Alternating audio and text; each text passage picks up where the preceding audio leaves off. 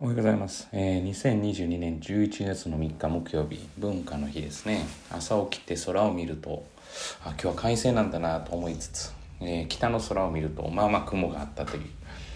まあそんな感じで、えー、基本的に前撮りとかはしていませんので、その日その日で、えー、録音、えー、収録というんですかね、まあはしています。今日はですね、えー、題名の通り、まあ、いつから、えー、自主的なものが、えー、なくなっていくのかというところについて話をしようと思います。えー、おそらくですね、まあ、例えば勉強、こと勉強に関しては、まあ、うちに通われている方で前向きに勉強している方、まあ、半分半分はまあ前向きではないっていうような感じかなと思います。で学年が上がれば上がるほど前向きに勉強している、えー、まあ姿が結構あると。でまあそういった人たちのサポートができればなとは思ってるんですけれども当然ながらこうやる気がないというか、まあ、頑張ろうというのがなかなか見えにくいというような、えー、と要は人も、えー、中にはいるわけでじゃあこれって実はそのそもそも全員が全員最初からやる気がなかったのかっていうふうに言われると、まあそうではなくて、まあこれはちょっと昨日ですね、まああの、まあそのちょっと知り合った方の話を聞いて、えっ、ー、と、まあ本当にそうだなっていうふうに思ったのが、例えば幼児期ですね。まあ、4、5、6ぐらいにしましょうかね。これ幼稚園と言われ、幼稚園に行かれるんだったら、年少、年中、年長にあたるところ。で、小学校1年生、2年生、3年生。まあ、低学年と。まあ、この辺りの子供たちを見ると特に幼児期、えー、例えば年少とか、まあ、その下の3歳とか年中とか、まあ、この辺りって実は意欲結構満点なんですよね、えー、誰しもがやっぱり新しいことができることに、えー、すごくですねこう達成感があるというかむしろ一人でやらせてくれっていう子供たちが多い、えー、まあだからできたことに対して非常に嬉しい、えー、できることが、えー、一つの、えー、まあ達成感になるで、これがですね、いつの日かですね、だんだんだんだん薄れていって、まあおそらくですね、一番始まりの段階で言うと、小学校高学年4年生ぐらいからそれが起こりうるんじゃないかなというふうに思っています。まあここは、あの、個人個人の差かなというふうに思うので、まあ、あの一概には言えませんが、まあ、だんだんだんだんこう低下していくわけですね。できることが嬉しいだったのに、できないことをまあ叱られることが多くなってくると。なんでこんなこともできないのと。まあこれは私がよく言う比較、まあされるからそういうふうになっていく。で、やっぱり共感の上で、まあ自分ができたことを周りに知ってほしいっていうこともあったり、まあそういうふうにですね、まあでも、えー、できないっていうことが、まあ例えば染みてくると、もう小学校高学年ぐらいからは、もう要は勉強への意欲っていうのは全くなくなっていきますよね。まあ当然やってもできないと思ってるし、やるのがめんどくさい。新しいことを知ることに対しての意欲が減ると。だからここは、じゃあどこからこうチャレンジしたらいいのかって言ったら、やっぱり幼児期からある程度こうチャレンジした方がいいのかなと。でももう幼児期過ぎてたらじゃあどうすんのって言ったら、まあでも結局は一緒で本人のやる気を待つしかないんじゃないかなっていう結論になってます。まあ結局本人が動かないと何も動かないですから、まあまあそれを促すために、まあ、あらゆる手段を講じるのはそうなんですけれどもまあただただやれって言っても当然やらないわけで。というようなことを考えてると、まあ、うちは4年生からなんですけど本当教育っていうのはまあ正直言うとその低い学年からやる方が適切なのかなっていうふうに、え考えたり、まあ、機能したわけですね。まあもしかしたらその幼児期からですね何かしらこうアクションが取れたら面白いなとか思いながら考えてる次第です。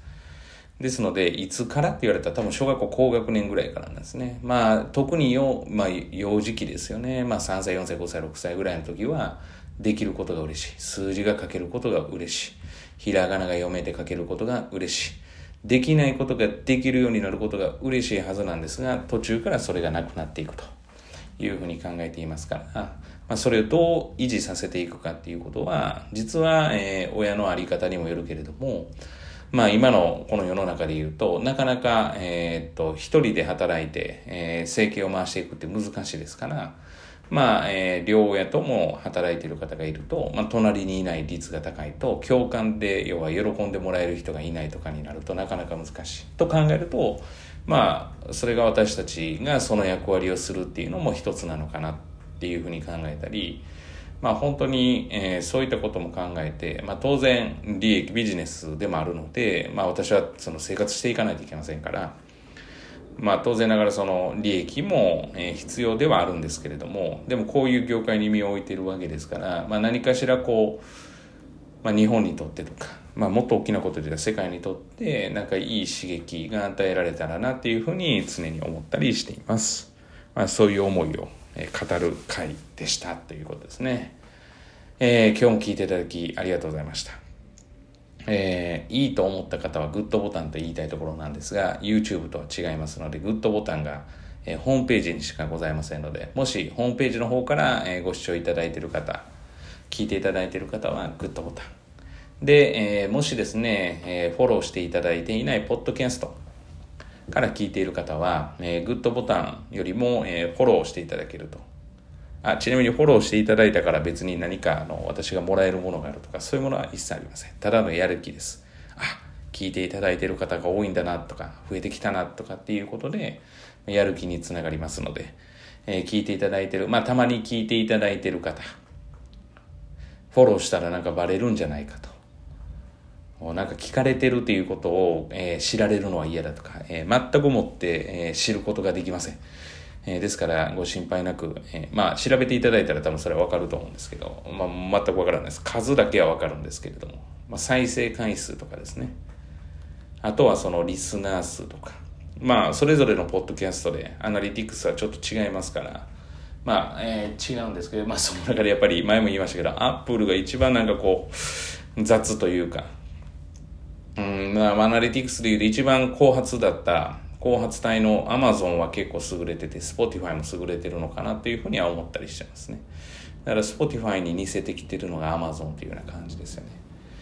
まあ、この、これも面白いなって、こう、こういうポッドキャストをしないと知らなかったことですから。ですので、あすいません、話がそれましたが、えー、フォローしていただけるとやる気が出ます。そしてですね、何かしらフォームでですね、感想とかでも構いませんから、えー、送っていただくと、えー、フォームもですね、えー、正直言うとメメアドとか送らなければ何もわかりません。はい。えー、っと、送って、前に送っていただいた感想の方も誰が送られたかわからないです。はい。えー、それも、えー、Google フォームを調べていただいた、えー、を、えー、検索していただくと、まあ、批判でもいいですし、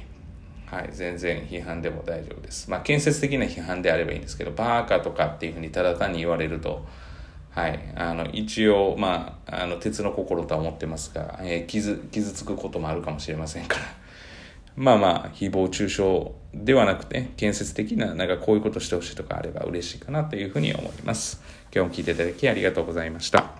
えー、本日一日がですね、えー、皆様にとっていい一日となることを願いまして、また次回お会いしましょう。では。